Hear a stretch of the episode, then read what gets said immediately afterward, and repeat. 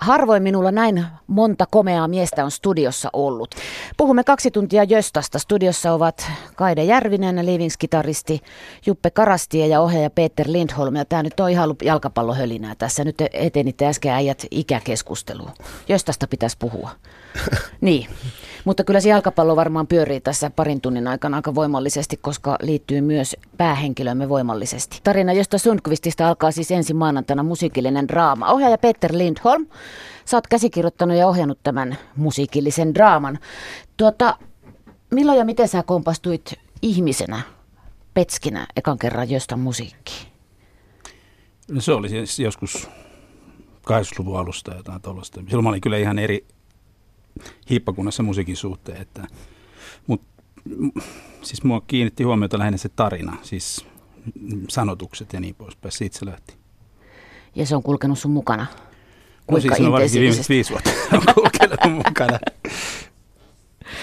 Nyt kun sä rupesit tekemään tätä draamahommaa, niin miten sä aloit rakentaa 20-osasta sarjaa miehestä, josta on 1000 tarinaa ja biisejä hullun lailla ja äijä, joka itse muokkasi todellisuutta myös tarinoissa. Niin miten sä tartuit siis ensin? Mua piti tehdä siis, tai ehkä teen joskus vielä, siis leffan tästä. Joo. Ja siinä oli jotain 18 versiota, jossa on joku 4-5 eri lähestymistapaa. Ja sitten tuli vaan tämä ajatus, Pekka Ruohorannan kanssa kerran tavattiin joku 1,5 vajaa 2 vuotta sitten. Ja sitten mä niinku kesken huomasin, että kun se on 20 jaksoa, niin se on itse asiassa paljon helpompi kirjoittaa kuin 1,5 tunnin leffa. Ja se alkoi siitä niinku se kaari sitten syntyy, koska jostahan, niin kuin jos ajattelee jostain teini-ikäisenä ja kansanmies jostain ja siinä välissä ollut militantti jostain, niin sehän on valtava kaari. Et se on itse asiassa aika helppo kirjoittaa sitten siihen, tai ainakin mä kuvittelen niin. Eli ei tullut elokuvaa, tuli tämmöinen musiikillinen draama. Tuossahan uutisoitiin tosiaan siitä leffasta. Onko se nyt ihan varma, että sitä ei sitten tule? En mä ole siitä ihan varma. Se oli aikaisemmin suht hyvässä myötätuolessa edellisen tuotantokonsulenttin kanssa, mutta nyt kun tässä on uusi tuotantokonsulentti, niin se ei ole kauheasti liikahtanut, mutta että eihän mä nyt siitä ole antanut periksi tietenkään. Just. Palataan siihen joku päivä. Miksi sulla on Kaide Järvinen lasi päässä? Rupesiko sä häikäisee heti? Mä näen paremmin, kun Petski puhuu. Onko toi hullu toi Lindholm, kun se rupeaa tekemään tämmöistä? No on se pakko olla vähän kahja, varsinkin kun tiedän, että se ei saa siitä niin paljon rahaa, mitä siitä jouta saada. Niin, mitä pitäisi saada. Että oikeasti rahan saa helpommalla kuin tekemään leffan tai jonkun tämmöisen Göstasta. Hirveä määrä varmaan soitteluita ja palaveria. Se on munkin kanssa palaverannut varmaan 50 kertaa. Niin on, se on totta, joo. Mutta toisaalta oli hyvin sanottu, toivottavasti tuottaja Pekka Ruohonen, että kuulee tämän. Niin. Siis sitä rahaosasta. Kyllä. Muuten, jos se sattuu kuulemaan, jos mä tietäisin, että se ei kuulemaan, että kyllä mä se jostain se raha järjestän. Okay. Onko tämä lupaus, ei. Mr. Mafios? Niin, palaveria sunkin kanssa. Kuinka paljon, minkälainen ihmismassa Peter Lindholm sun edessä on istunut ja oot ottanut yhteyttä? No siis varmaan vajaa 100 suurin piirtein, mutta ei se monestihan se on käynyt niin, että ihan sattumalta on tavannut jonkun ihmisen, joka on silloin tuntenut jostain pienestä kulmasta ja sitten se on saanut jonkun sivulauseen, joka taas vahvistaa jonkun toisen ihmisen sanoman. Silloin sitä tajuat hetkinen, että tämähän on totta, koska jostainhan niin heitti näitä jekkuja aika paljon, että siinä suossa sai kyllä rämmetä aika kauan. Niin, onko sillä totuudella väliä? Kuinka totuudellinen pitää olla, kun lähtee tuommoiseen? No näinä valeuutisten aikakautta, niin ei, että siis tämähän on fiktiota. Niin. Tämä on fiktiota ja that's it. Jos joku sanoo, että joku on totta, niin mä en ota kantaa siihen. Muuttuko sun kuva tuossa tehdessä Göstasta? Joo, muuttui tietenkin. Joo. Miten? No se on niin laaja kysymys, että en pysty vastaamaan siihen. Että kyllähän se siis mä päätin, että määrättyjä asioita mä en käsittele kerta kaikkiaan. Ja että mä en nyt ala tätä sen enempää aukaisi. Että kun sen kuunnelman kuuntelee, niin kyllä sitten tajuu, että on aika monitahoinen kaveri. Mitä sä Leavings-kitaristi Karastia ajattelit, kun sä kuulit ton Lindholmin tästä kuviosta? Sä oot tosiaan musapuolen mies, sä et liity näihin jalkapalloihin ja radiohupailuihin millään lailla, sä oot silkkaa musiikkia. No pitää paikkansa. Mielestäni se on aika luonteva uutinen sikäli, että mehän tiedetään, että pitkin Suomenniemeä on kesäteattereissa hirveän paljon pyöritetty jostain Leavingsin musan ympärillä tuotantoja ja olen ollut katsomassakin yhtä sellaista, ja nehän on kuin mini-novelleja jostain biisit lähes kaikki. Et niistä on hyvin helppo ymmärtää, että niistä saadaan myöskin äänipuolelle radioon niin ihan mitä tahansa irti. Olin tosi positiivisesti yllättynyt, että tämmöinen tuotos tulee ja tehdään. Mulla tuli mieleen muuten se, että kun sä kysyt, että faktaa vai fiktiota, niin Juppehan tietää, että voisiko jostain tehdä semmoisia, mikä olisi faktaa. ei millään. Se oli semmoinen jonglööri vaihtamaan hahmoja ja tyyppejä ja tarinoita, että hyvin vaikea. Niin, ja hänhän on itse sanonut, että ei silloin väliä kuin juttu totta, kunhan se on hyvää. Juuri näin. Siitähän tässä on kyse, ja Lindholm, siinä on sullekin ihan kun me nyt alamme sitten kuunnella, niin... Ai, te et ole vielä kuunnellut. Toivottavasti se on hyvä. Niin, minä haluan elää päivä kerrallaan ja elää sitten mukana siinä. Okay. Otetaan tähän mukaan yksi nainen tähän hommaan, joka avaa yhtä näkökulmaa, josta Sundqvistiin. Yle, Radio Suomi. Elisa Korjus, ensinnäkin piirrä meille kuvaa siitä Jöstasta, miltä hän näytti sun silmiin. Voi Josta näytti varsin vauhdikkaalla mieltä. Hän aina säntäsi sinne Radiomafiaan, missä olin silloin samaan aikaan töissä kanava-assistenttina ja musiikkitoimittajana jonkun aikaa, kun Josta teki siellä näitä koe-eläinpuistoja. Ja aina muistan, kun studion ovet oli jo avoimena, kun Josta ja Kopla saapuu kauhealla vauhdilla, mutta aina yhtä hyvän tuulisena ja yhtä vauhdikkaasti hän säntäsi sinne studioon ja aina hän iloisesti tervehti ja sitten aina siinä moikkaili, että joku kerta tuutte sitten kyllä levyllä Hännisen Marian kanssa laulamaan. Ja sittenhän siinä kävikin näin, että oli se tokavika levy, niin sitten tuli soitto, että nyt olisi tällainen studiosessio, että sopiiko. Ja sitten sanottiin, että totta kai nämä päivät sopii. Ja Oksella se muistaakseni oli pitäjämäis kumminkin. Pikkustudio oli jo vähän uudempi aika, että oli jo 2000-luku, että vähän on nekin seinät nähnyt paljon erilaisiakin sessioita, mutta tämä oli oikein ihana ja todella mielenpainuva sessio, että kun Josta oli itse paikalla ja hän oli erittäin orientoitunut ja sitten hän oli hyvin innoissaan, kun me Marian kanssa mitä tahansa me kokeiltiin ja todella tehtiin niin kuin vauhdikkaasti erilaisia kokeiluja siellä ja pari kertaa käytiin niin kuin siihen sessioon sitten mukana ja me oltiin hyvin monella siellä taustalla mukana, mutta sellaisissa pienissä rooleissa, että meitä ei ehkä tunnista, että me tehtiin tavallaan sellaisia instrumenttikaltaisia, niin kuin blim, dim, dim, jotain tällaista, että sieltä ei heti ihan jostain kuulee jopa meikäläisten äänetkin, mutta että kumminkinhan Jostan ja Leevin tuotannossahan on nainen on tietenkin nainen, Jostan sisko, joka on se naissoundi.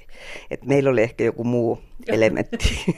Mikä sitten siinä oli niin kuin vielä tällainen pieni hauska lisä tässä Jostan sinänsä niin arvostavasta ja tällaisesta mukavasta läsnäolosta, niin vielä tämä, että hän niin kuin huokui sitä, että semmoinen niin kuin arvostus toisten meidänkin tekemisiä kohtaan niin oli jotenkin todella niin kuin mieltä ylentävää ja sitten se oli niin hauskaa sitten, kun lopeteltiin, niin hän kiitti oikein kovasti, että ihan mahtavaa, kun teitte hienosti duunia, että tästähän toki tulee ihan normaalit niin kuin muusikkojen korvausliksat, niin kuin tapana on, mutta että Josta sitä haluaa antaa ihan omasta pussista teille nyt rahaa, että tiedätte, että minä en nykyään ravintolassa käy, mutta jos minä jonkun kanssa lähtisin, niin teidän kanssa lähtisin, että nyt menette kunnolla syömään ja otatte vähän juomaa siihen ja meitä vähän nauratti Marjan kanssa, että kehdataanko me ottaa, mutta sitten Marja sanoi, kyllä me kehdataan. Pakko ottaa nyt, kun sä istut siinä, Kaide, niin ensinnäkin Lindholm musiikillisen draaman tekijänä. Miten toi Jöstan radiohupailuosasto, miten sä oot sen ottanut mukaan tuohon sun 20-osaiseen hommaan? Sillä on oma osa siellä. Onko ne näyteltyjä vai onko ne niitä oikeita ohjelmia? Sen verran, jos saa kysyä. Siis tämähän koko juttu on näytelty, mutta niin. Siellä on olemassa minuutin pätkä koeläinpuistoa. Että niitä valinnanvarahaa oli aika paljon, kun Josta teki 797 radiojuttua. Tämänkin takia pää surisee, kun kaikkea on niin paljon. Oli valinnanvaraa. Oli muuten tänään Iltasanomien 10. kysymyksessä oli, että kuka on... Mä en muista, se oli makeasti kirjoitettu, että kuka on niin koeläinpuiston perustaja tai joku tämmöinen siinä oli. Niin. Joo, ja sä vastasit siihen, että minä. Ei, mä tiesin vastauksen, se oli josta suunnitelmista, mutta sopii vaan hyvin, kun tultiin tänään tänne. Joo, tässä itse asiassa Kimmo kysyy viestistudion osastosta koeläinpuistosta. No mennään nyt tähän sitten, puhutaan Tenkasen synnystä myöhemmin. Niin, ketkä sitä kaiken kaikkiaan tekivät, ketkä ovat ihmiset hahmojen takana? Miksei tästä ole kerrottu sen kummemmin julkisuuteen? Kysymysmerkki, huutomerkki. Kaide Järvinen. Ei kai siinä jos ei sitä kukaan silloin kysynyt, ketä siellä on. Niin. Nyt vasta kysyy sitten niin parinkymmenen vuoden jälkeen tai 15, mitä tässä on kulunut. Niin siellä oli jostain frendejä, kavereita. Niinhän se oli. Ja mä. Ja sä, joo. Mutta sä et ollut tosiaan karastia millään lailla siinä hommassa. Kuuntelitko kuitenkin? Joo, kyllähän sitä tuli kuunneltua, mutta meistä muusikoista siellä oli niin kuin Nikke ja Rife ainakin olla jossain rooleissa käymässä. Mutta mie en ollut. Niin, Nikkehän oli omana ittenään jo semmoinen hahmo. Se oli. Just ruotsin vaihtoisesti purjehduksesta. Niin, Suomen ratsalainen. Se kävi siinä hyvin. Henkilökunnan. Sitten oli jostain... Molemmat siskot oli tietysti. Joo, hyvin voimakkaasti, kuten Elisa Korjuskin tuossa mainitsi. Mutta ei nyt kukaan koskaan piilotellut mitään, ketä siellä on ollut. He ei ole vaan halunnut sillä tavalla julkisuuteen varmaan. Niin, ja sitten se juttu oli, ja on semmoinen, ihmiset teki ja ovat siinä läsnä kuunneltavina, niinhän se menee. Ja olihan siinä sekin, että vähän ihmiset on uteliaita, että esimerkiksi jos tekee jotain saunakohtausta, niin se kuulostaa radiossa hyvältä, mutta sitten jos sä tulet katsomaan, miten sitä tehdään, että josta tekee näin, että se... Kai Järvinen kaataa nyt 2 lasista toisin vettä. Ja sitten joku niin kuin kusee kiukalle ja sitten lyödään vappuviuhkalla itteemme ja tullaan niin kuin joku heittää löyly, mikä tuli sitten taas tuolta. Niin se ei näytä, tai se ei ole sama asia katsoa sitä, kun et sä kuuntelet. Se ei ole visuaalisesti niin kauhean hyvän näköistä. Ei ole kyllä. Mutta korvilla kuulee ja näkee paremmin. Lindholmilla taitaa ohjaajalla olla nyt kuitenkin ollut paremmat edellytykset soundimaailmoihin, kun olet tätä draamaa tehnyt, vai oletko kaatanut vettä ja läpsytellyt pöytää, jos pyllylle lyödään? Lähinnä kus, kyllä, mutta okay. Ei ole mitään valittamista siitä, mitä on ollut. Joo, on ollut ihan, resurssit on niin ollut ihan jees. Millä korvalla sä toivot, että me ihmiset kuuntelemme sitä? No riippuu, missä on kuulo, että siinä niin. Korvalla. Siis mä en osaa ottaa kantaa tuohon, että kaikki kuuntelee miten kuuntelee. Mutta mielellään kuuntelisi, että sitä on aika iso duuni, iso jengi tehnyt aika iso paljon töitä tän eteen. Yle, Radio Suomi. Muusikko Jarkko Martikainen, iltaa. Hyvää iltaa. Asteikolla 1-10, kuinka kateellinen sä oot Gösta Sundqvistin tekemästä musiikista? Sä oot itsekin aikamoinen tekstintekijä ja säveltäjä.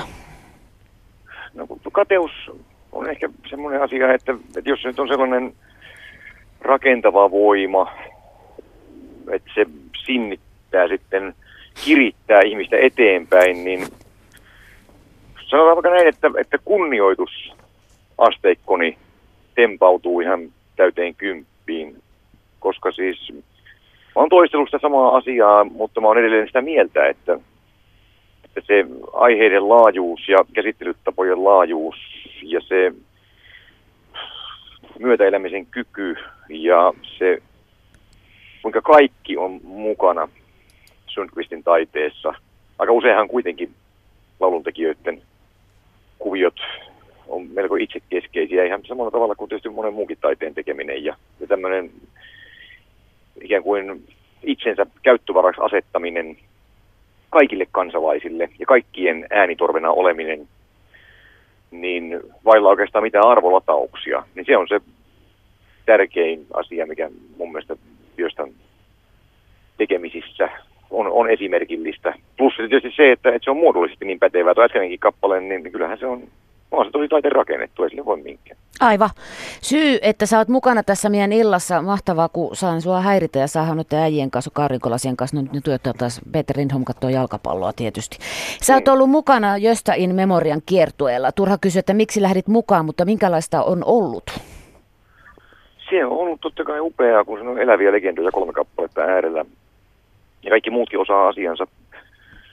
Et sinällään se henki on ollut esimerkillinen, mutta eihän meillä ole loppumattomia, tämä on niin pikkuinen maa, että tuommoisia vielä kuitenkin hyvissä hengen ja ruumiinvoimissa olevia eläviä mestariteoksia, niin kuin Risto ja Juha ja Niklas, niin totta kai se on kunnia asia yrittää sitten tehdä se nyt kun jalkapallokisat on meneillään, niin se oma pelillinen suoritus, totta kai mähän en ole missään tapauksessa hyökkääjä, vaan ainoastaan siis tommonen hyvä puolustaja tietenkin siinä kokonaiskuviossa, että keskiössä on tietenkin tämä kolmikko, mutta se on ollut mun mielestä jotenkin sekä ihastuttavaa että samaan aikaan tietenkin huvittavaa. Silloin kun mä itse hervahdin uskoon, se oli toi Häntä koipien välissä levy 80-luvulla, niin jos joku nyt sitten kysynyt, että ajattelisiko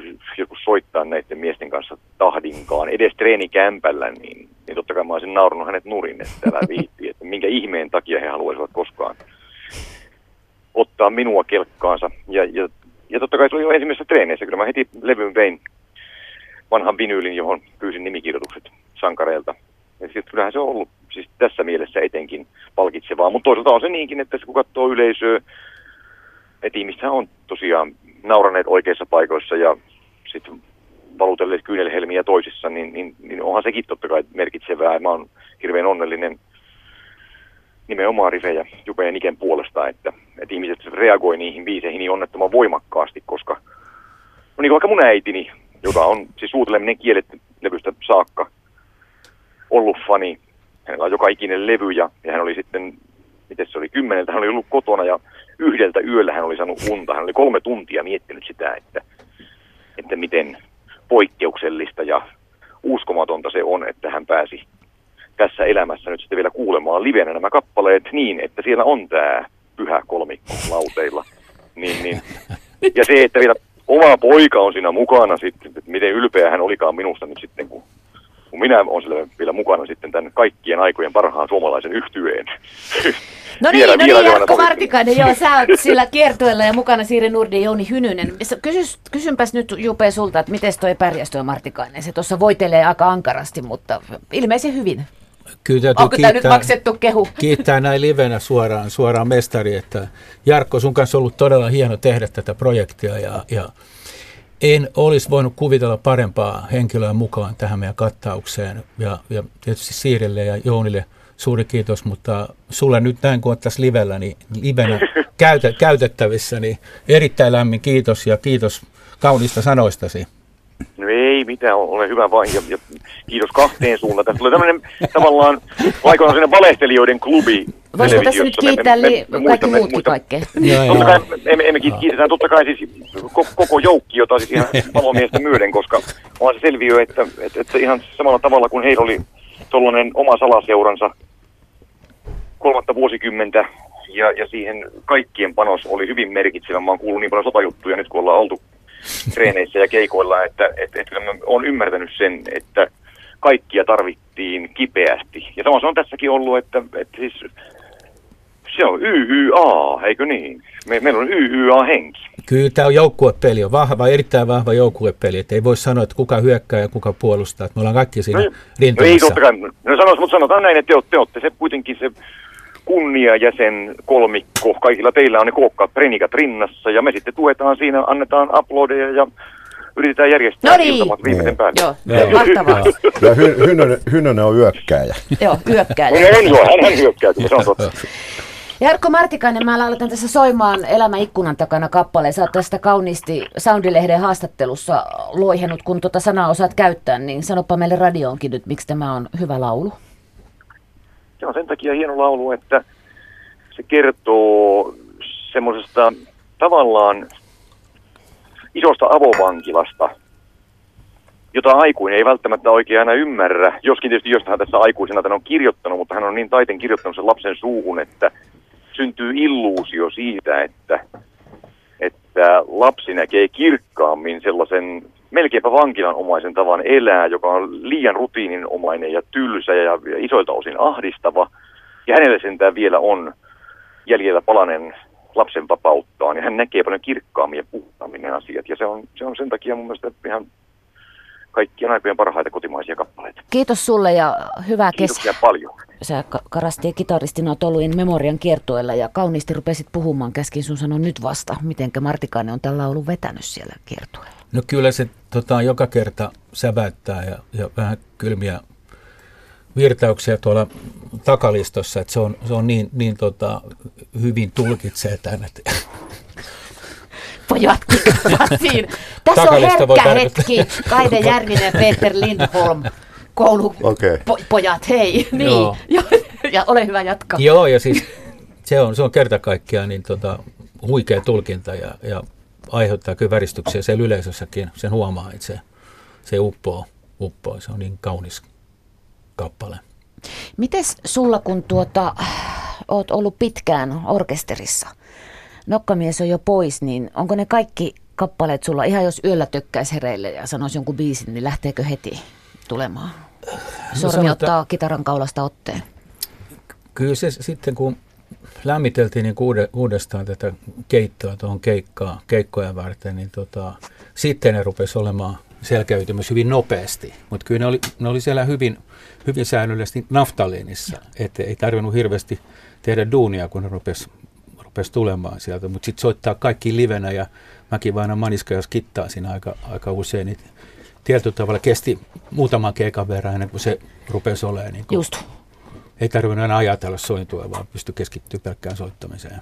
Lindholm ohjaajana ja käsikirjoittajana tässä sun draamassa soi musiikkia. Sitä ei esitä kukaan muu, vaan ne on oikeat Leaving to Livingsin esittämät kappaleet. Ei kun päinvastoin. Mitä sä puistelet päätäsi? Sekä että on. Okei, aha, mä käsitin väärin, anteeksi. Tästä katalogista sen valitseminen, niin kun sä draamaa rupesit rakentamaan, niin biisit vei, vai sä valitsit sieltä? Eikö se oli ihan yhtä iso duuni kuin kirjoittaa se käsissä. No niin, voi kuvitella.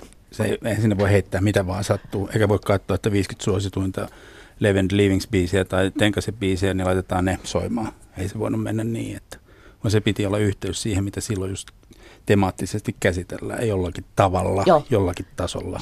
Mutta ei kuitenkaan yksi yhteen silleen. Ei tietenkään, koska siis ne lähtee kulkemaan eri suuntaan sitten. Joo. Joo. Mitkä oli vauhetkiä tehdessä?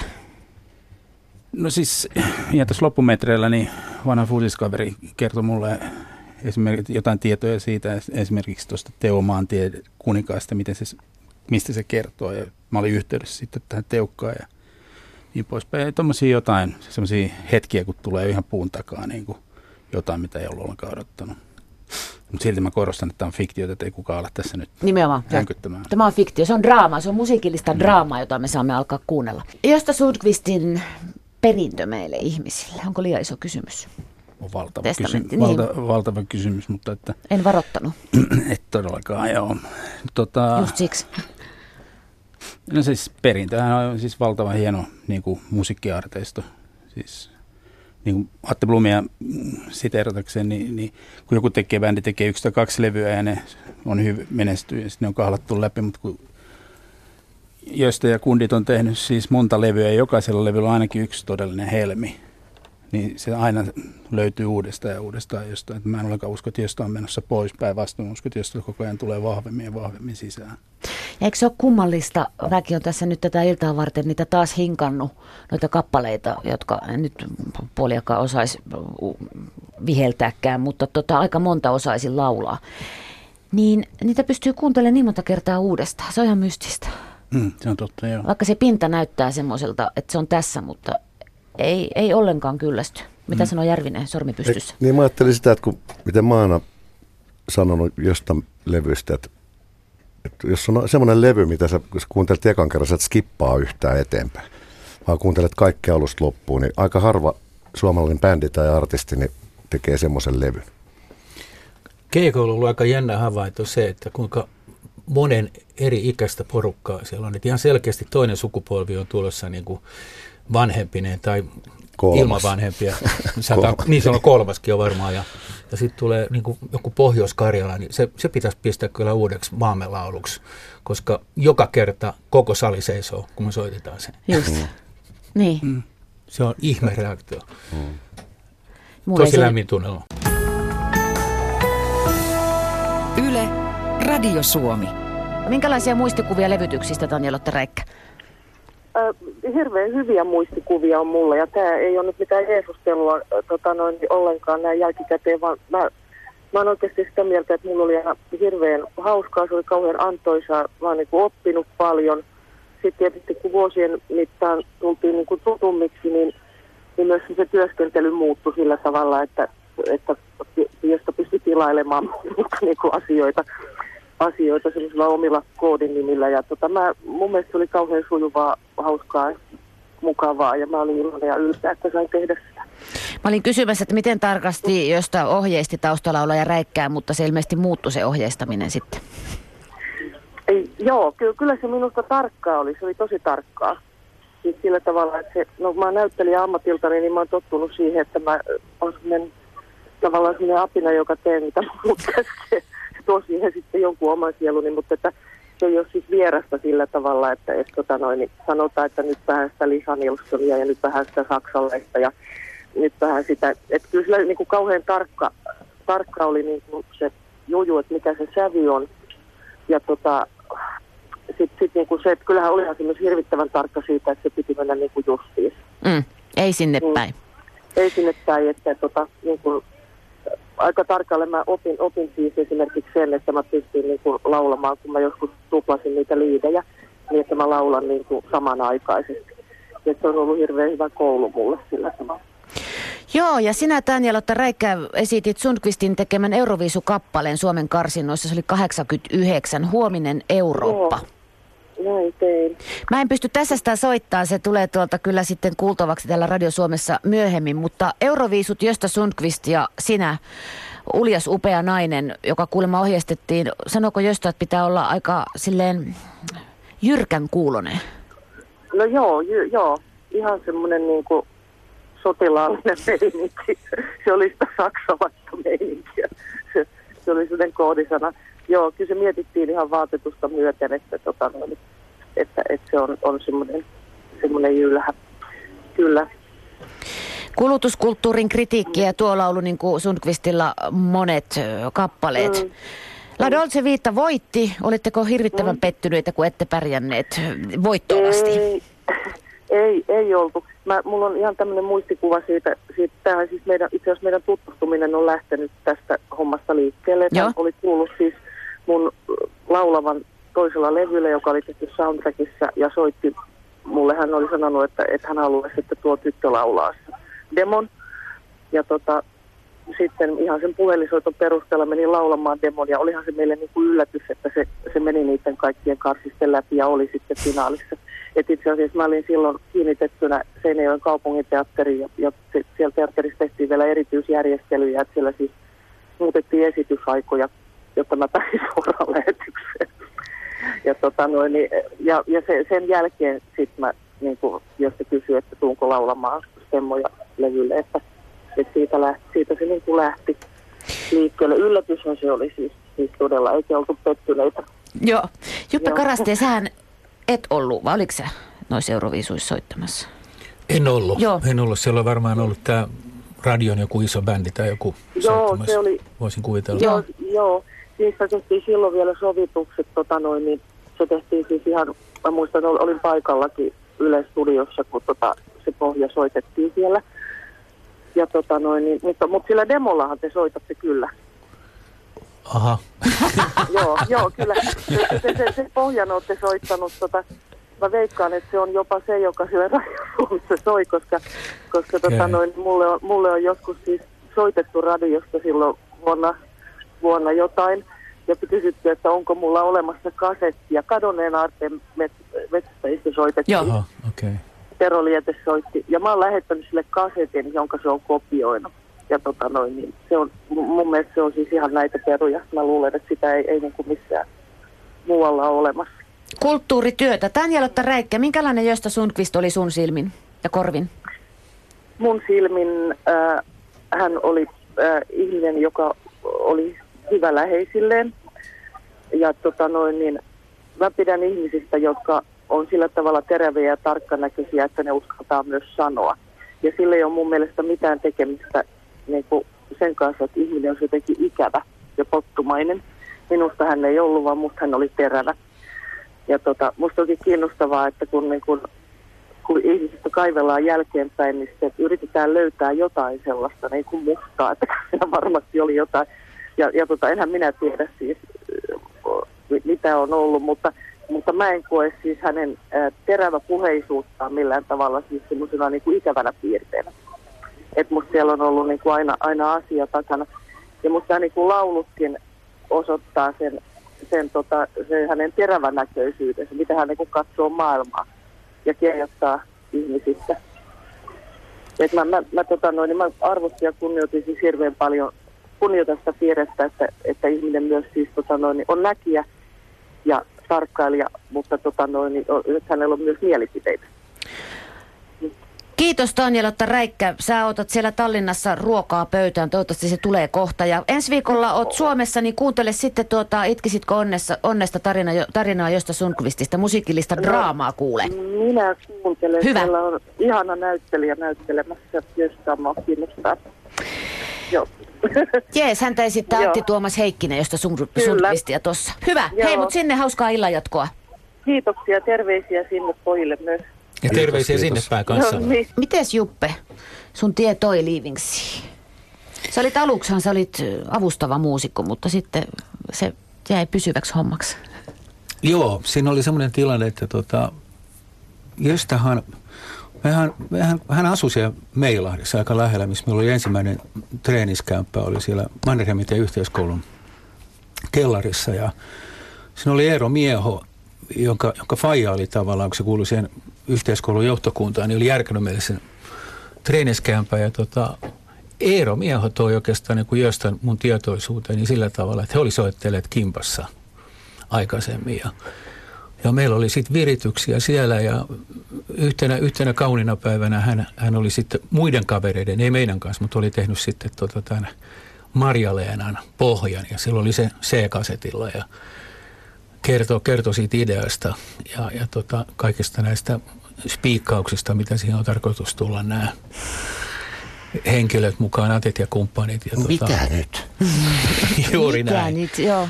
Ja siitä se niin kuin lähti. Sitten meillä oli hiljaiselo, sen jälkeen hän lähti omille teilleen siitä, mutta sitten olisiko ollut sanotaan niin reilu vajaa vuosi siitä, niin hän sitten kontaktoi, että tuu mukaan ja mentiin sitten, niin kuin, piti mennä ensin soittaa muutamalle biisille ja siinä taisi olla toi Kissanpentu, just tehtiin sitä tuplasingleä niin kuin ennen ensimmäistä levyä, niin mä olin siinä niin kuin vierailevana mukana ja sitten tuossa...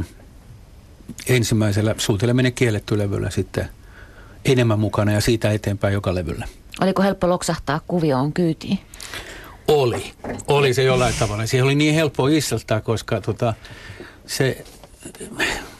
se oli niin samanhenkistä musaa, mitä niin kuin itse dikkas. Ja dikkas jostain niin kuin hahmona ja sillä oli hirveä proketausta, niin kuin oli meikäläisillä kanssa. Että sehän oli semmoinen kävelevä Ian Anderson. Kopio pitkän hiuspehkonsa kanssa ja poikkihuilonsa kanssa ja tuolla. Se, niin kuin, se oli kauhean luonteva se ympäristö mennä siihen mukaan.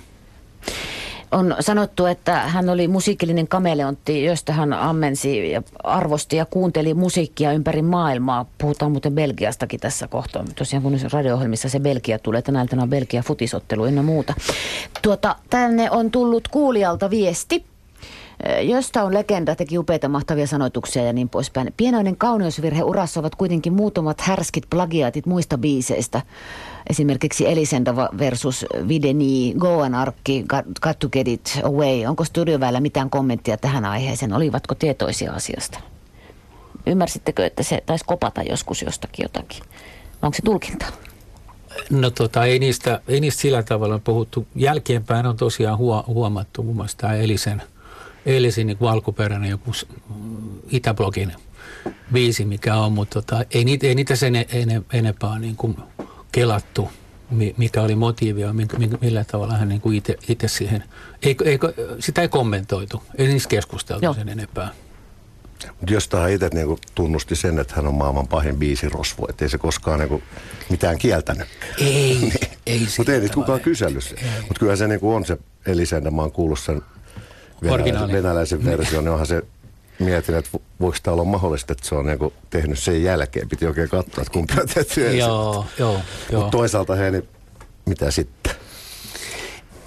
Ei siis huteja sattuu, oli mikä ammatti sitten tahansa. kun me ajattelee jostain tuotannon laajuutta, koko katalogia, näitä levyjä ja mahtavia teoksia, mitä se on täynnä, niin on niin pieni kauneusvirhe siinä, että so what. Ja just jos lainaa vähän, niin kuin vaikka jossain on joulu, niin sekin saattaa jostain U2 löytyy, mutta ja joku saattaa olla vähän Depeche Modea, mutta... Mutta se sitä on kautta aikaa. Ja tuli varmaan just sieltä, kun hänellä oli niin laaja se maku, että se mentiin ihan tuolta Itäblogin katalogista siitä ihan syvään senteltään, että sen jeesit, kaikki nämä broket oli käyty niin tarkkaan läpi, niin se meri oli niin suuri tavallaan, missä hän huiskenteli. Ja ainahan sitä on sanottu, niin mitä ne on, C, D, E, F, G, A, H ja C. Sitten noi mustat koskettimet väliin. Niillä sitä kaikki operoi. Kyllä se näin on. Niin, Gösta Sundqvist oli myös radio-ohjelmien tekijä, kuten tiedämme. Aamusumpilla, tietokoneen korjauskurssi, menikö se nyt oikein? Mm-hmm. 6 juhlaseksi-festivaal, belgialaisia kirjautuksia, harvinaisuuksia ja tietysti sitten koe-eläinpuisto. Niin, mistä se Belgia tuli sinne? Tänään on Belgia-futisottelu. Onko Kai Järvinen, sulla mitään käsitystä? Onko se vaan sen jotain omaa pöhköilyä? On, en mä ainakaan kuullut mitään. Mutta eipä Jöden ole ikinä hirveästi avannut. Niin. Mutta meistä jokainen voi niinku kuvitella ja ajatella, että koska on viimeksi lukenut belgialaisia kirjautuksia. Ja Manneken Piss on ainoa, mikä tulee mieleen. Onko se edes siellä? No joo. Niin. Arne Tenkanen syntyi noihin ohjelmiin. Olikohan se synnytys kivulias, mitä Kai Järvinen arvelee? Oli. Kuinka kivulias? Perätilassa? Vieläkin sattuu. Joo. Siis oli ja ei ollut. Että kyllähän niin semmoisena ei koskaan laulaneena, niin on se aika hirveä paikka. Mutta... Loksahtiko kaikki heti kohdalleen? Joo, ei siinä ole mitään ongelmaa ollut. Osaskohan Arne Tenkanen kuvitella, että hän 2000-luvulla vetää salaja täyteen tuolla esiintyen edelleen? Ei tietenkään, eikä osannut kuvitella ensimmäistäkään salia, olisi ketään tullut. Mutta niinhän ne sanoo, että kaikki hyvät jutut syntyy vitsistä, niin ehkä tämäkin sitten, jos sitä joku hyväksi jutuksi lukee, niin sitten sekin syntyy vitsistä. Mutta se, että kun joskus kysytään, että oliko se niin kuin jostain joku pimeä puoli, niin kyllä mä lähtisin silleen, että oli.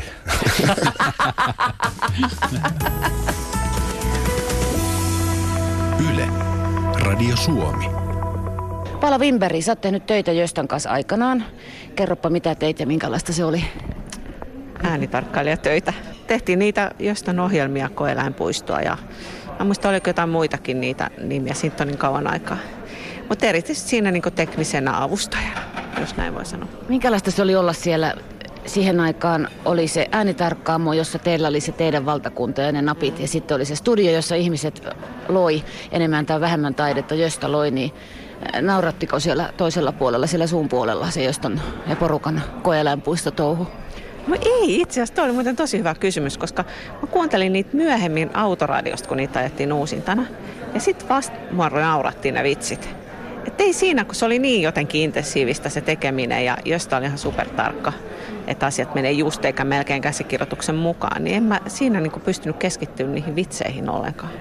Joo, kyllä mä muistelen, että siinä aina välillä tehtiin jotain niitä breikkejä ja sitten katsottiin, mutta silloin oli siis minuutti tai sekunnilleen vissiin ne käsikirjoitukset taimattu ja ne myös ne niinku luki ne just sen käsikirjoituksen mukaan. Et se oli ihan käsittämätöntä, että ne kuulostaa näytellyiltä tai siis näytelmiltä tai siinä tilanteessa syntyneeltä, mutta ei ne ollut ihan viimeisen päälle. Sitten sehän käytti vaan oikeastaan kavereitansa niissä ohjelmissa, että ei ne ollut mitään ammattinäyttelijöitä ja monet niistä hahmoista oli semmoisia, että pantiin vaan sormet suuhun ja sitten puhuttiin vähän eri tavalla, niin se oli uusi hahmo. Ja äänet syntyi siitä, että jos sieltä studiossa löytyi vaikka kahvikuppeja ja lusikoita, niin se rupesi kilistelemaan niitä. Ja se oli ihan siinä hetkessä tapahtuvaa. Minkälainen Gösta Sundqvist oli sulle ja sun kollegoille? Musta se oli tosi semmoinen niin kuin hyvän tuulinen. Että mä ihmettelen, jotkut ihmiset on kommentoinut just sitä, että se olisi ollut aika tiukkakin. Ja joidenkin kanssa niin kuin menetti välinsä ja musta, en mä semmoista niin kuin Göstaa tuntenut, että musta se oli kyllä semmoinen, että ei se niin hauska mies ollut kuin mitä siitä voisi kuvitella, niin kuin monet on, että tuntuu, että jos niillä on vitsit suussa, niin niillä on aina vitsit suussa, mutta eihän se niin ole, että hyvin asiallinen mä sanoisin, eikä se hirveästi muita asioita puhellut kuin niitä, mitä siihen työhön liittyy. Paula Wimberg, sähän olet Göstan erään levyn kannessakin. Miten se tapahtuu? No just sillä, että me tehtiin jotain duunia sit, josta kysyi, että tulisit sä tähän hänen albumiinsa. Sitten mä olin ihan vähän pöllö, nuori friidu tyttö. Niin mä olin vaan, että no joo, ja sitten josta sanottiin, ei se ole, kato, kun se on ihan pieni vaan siinä levyn kannessa. Ja sitten me mentiin sinne Maikkarin puvustamosta, haettiin jotakin, josta oli tosi tarkasti niin kuin mielikuva siitä, että minkä näköinen pitää olla siinä ja miten se suomistetaan se tavallaan se tilanne. Ja sitten se oli kyllä mulle vähän shokki, kun mä menin sitten johonkin Musafasulle sen jälkeen, kun se levy oli julkaistu. Ja siellä on semmoinen 0,5 metrin kokoisia postereita, missä meikäläisen naama siellä. Turkmenilainen tyttöystävä. Onko sulla se levy jostain nimmareilla? Ottiko se sulta nimmaria siihen? Ei, en mä muista, että siinä olisi sen nimmaria, mutta kyllähän niinku muita tämmöisiä tavallaan, miksikä nyt sanon, kunnianosoituksia tai muita, että jostahan teki Arne Tenkaselle biisejä. Mä just kaivelin yksi päivä levyhyllyä, niin siellä on Arne Tenkasen yksi CD, mikä on muuten musta ei yhtään mun musiikkigenreä, mutta siellä on biisi Äänitarkkailija Paula. Ja ilmeisesti se on niin kuin kirjoitettu mulle. Ainakin mä näin ymmärsin silloin. Tässä on voinut olla semmoista herrasmiesmäistä ihastusta ilmassa. Se voi olla. Olinhan mä siinä yhdessä musiikkivideossakin esiintymässä. No niin! Mikäs video se on? Rakkauden työkalu. Vai mikä se oli? Rakkauden työkalu se taisi olla. Yle. Radio Suomi. Haluatko Kai Järvinen kertoa sen laivakohtaamisen liittyen? Tähän. No se oli kyllä aika hauska, joo.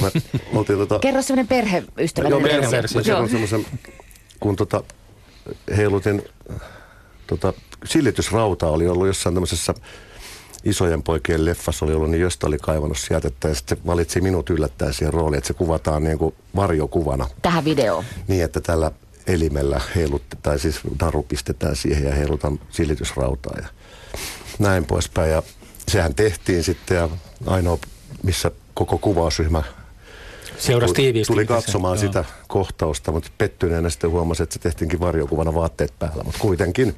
Niin sitten lähdettiin kaukalopalloporukan kanssa pelaamaan jotain, tai pelaamaan, mutta heittämään tikkaa Ruotsiin, niin sitten oltiin saunaosastolla siinä olueella, niin tulee pieni Rillipäinen terveisiä, mutta jos kuuntelee Rillipäinen mies ja musta nimeä, niin tuli sanomaan, että olen joskus... Morjens. Olen joskus rakentanut sinun elimesi. Ja mä katsoin, että mitä tässä tapahtuu. Onko tämä joku piilokamera? Mutta se oli se sama kundi, mikä rakensi Selstoffista ja Jeesusta. Touhusi siellä Porvoossa silloin. Niin, se oli paikalla silloin tekemässä. Oleellinen, elimellinen osa kyseistä videota. Niin. Sanotaanko näin? No se iänikuinen jankkaaminen siitä, että Levientö Livings ei esiintynyt. Olisitko sä Karasti halunnut nousta lavoille orkesterin kanssa silloin? Ja nyt totuus. Niin, nyt totuus vuonna 2018. No, sanotaanko näin, että ne tuotannon laajuudet ja niin pitkät sessiot ja niin paljon täytettä niin biiseihin ja sovitukset, arrit, kuorot, kaikki, niin nehän olisi vaatinut aika ison produktion. Mutta meillähän tuotiin tarjottimella niin kuin kaikki olisi ollut mahdollista. Olisi ollut mahdollista käyttää isoa sinfoniabändiä mukaan, ihan mitä, just name it, niin se olisi järjestetty. Että sitä taustaa vastenhan se olisi ollut houkuttelevaa ja olisi ollut varmasti toteutettavissakin, mutta ei jostahan ollut lähteä, niin ei sitten neuvoteltu sen pidempään. Mä olin kerran kahvilla joiden kanssa silloin sen kämpillä, kun tuli puhelinsoitto Himokselta. Mä en tiedä, kertoiko se teille tätä. Joo. Sen aikana, joka veti Himoksen Jussi-festarit 400 000 markoissa tarjosi. Kuulin, kun josta kieltäytyi nätisti siitä ja kohteli. Joo. Sanoin vielä, että ihan sama, vaikka tuut jakkaralle soittaa kitaraa, kun tulet paikalle. Ei tullut.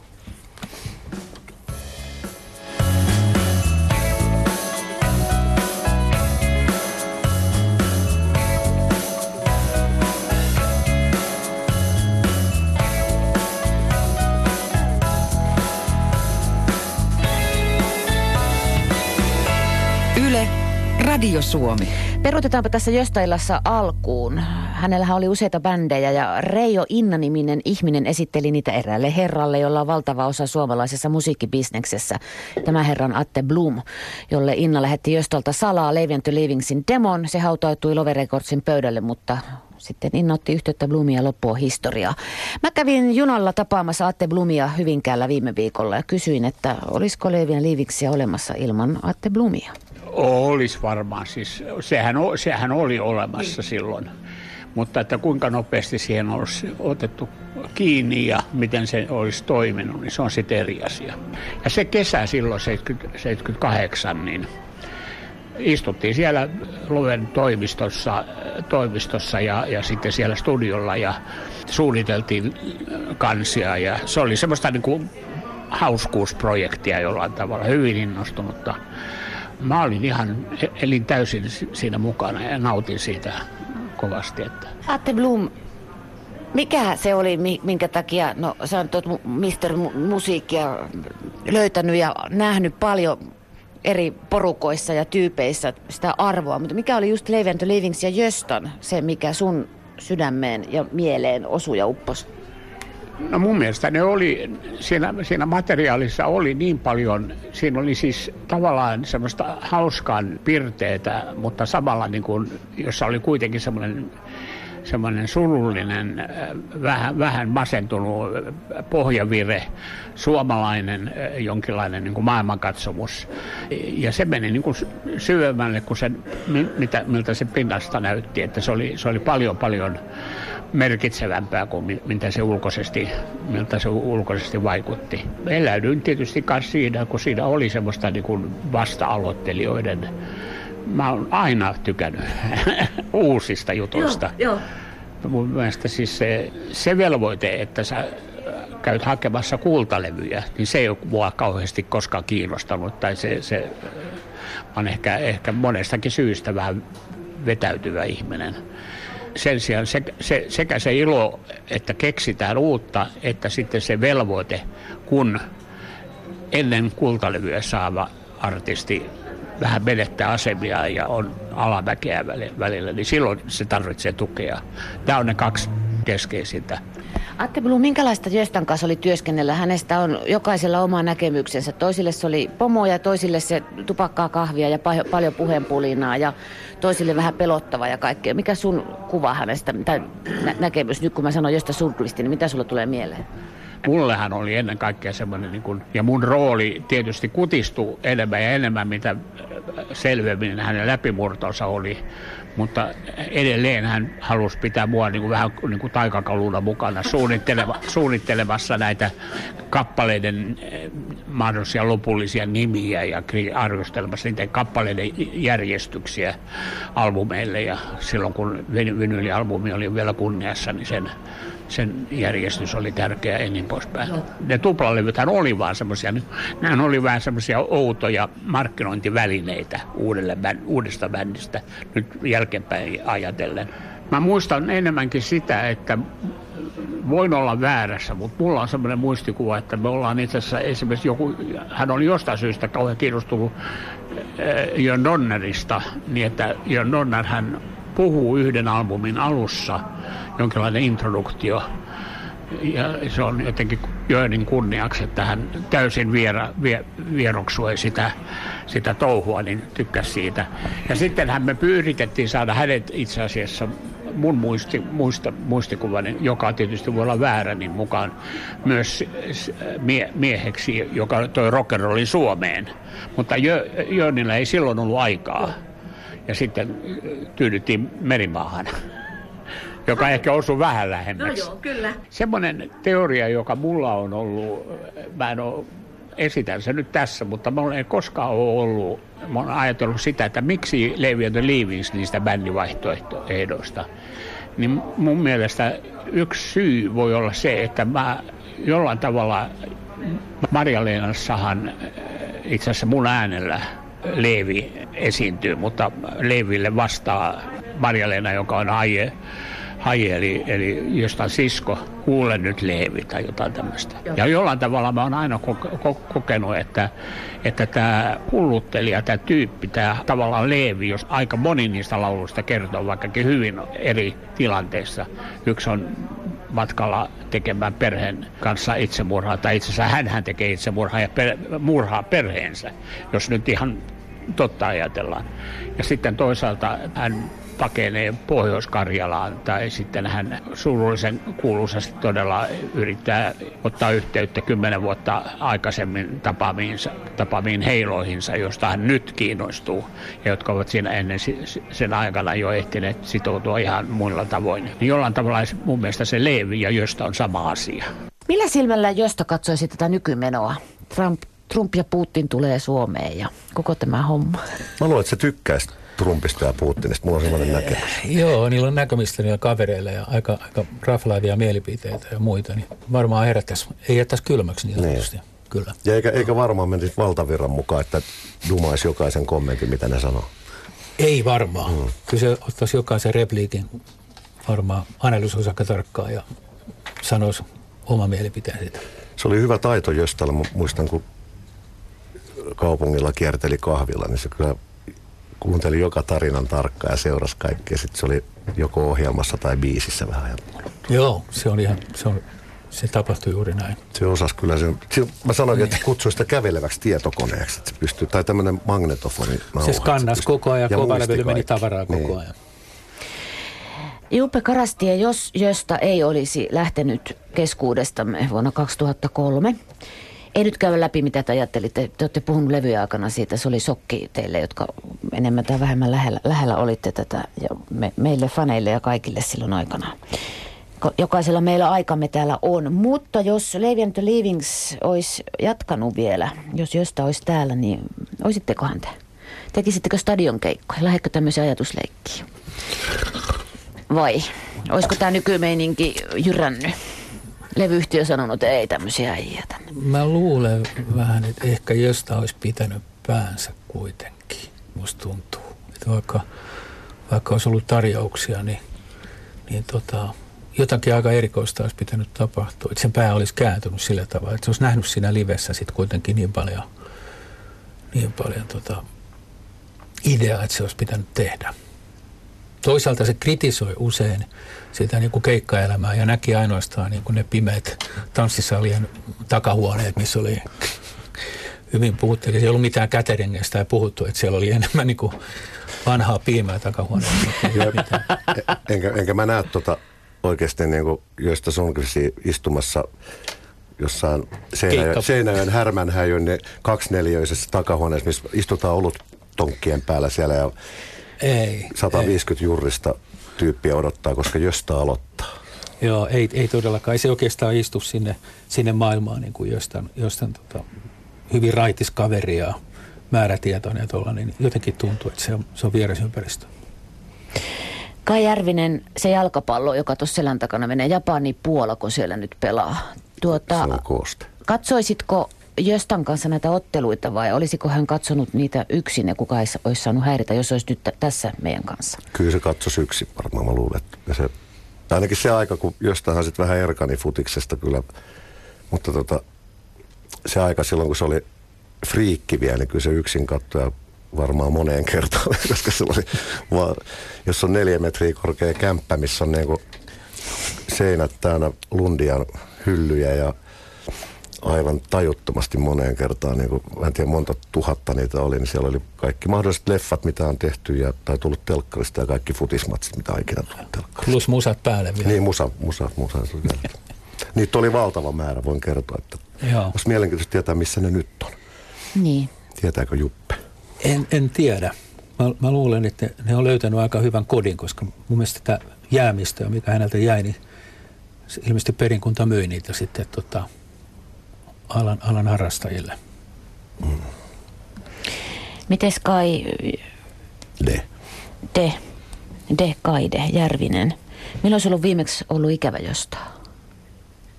No, se vähän riippuu, miten sen lukee. Ehkä joka viikonloppu vähän. Joo. Mutta mikä on ikävä, se on vähän vaikea sanoa. Mites Juppe? Milloin on viimeksi tullut semmoinen olo, että mä kerron tämän? Mutta siitä on tietysti jo niin kauan sitä kuolemasta, että se on mennyt jo ohi, että mun pitää tästä puhua sille. Joo, se sokki oli aivan hirvittävä, mutta kyllä se on jollain tavalla jostain henkiä tässä musassa ja nyt varsinkin kun esitetään sitä livenä uudelleen.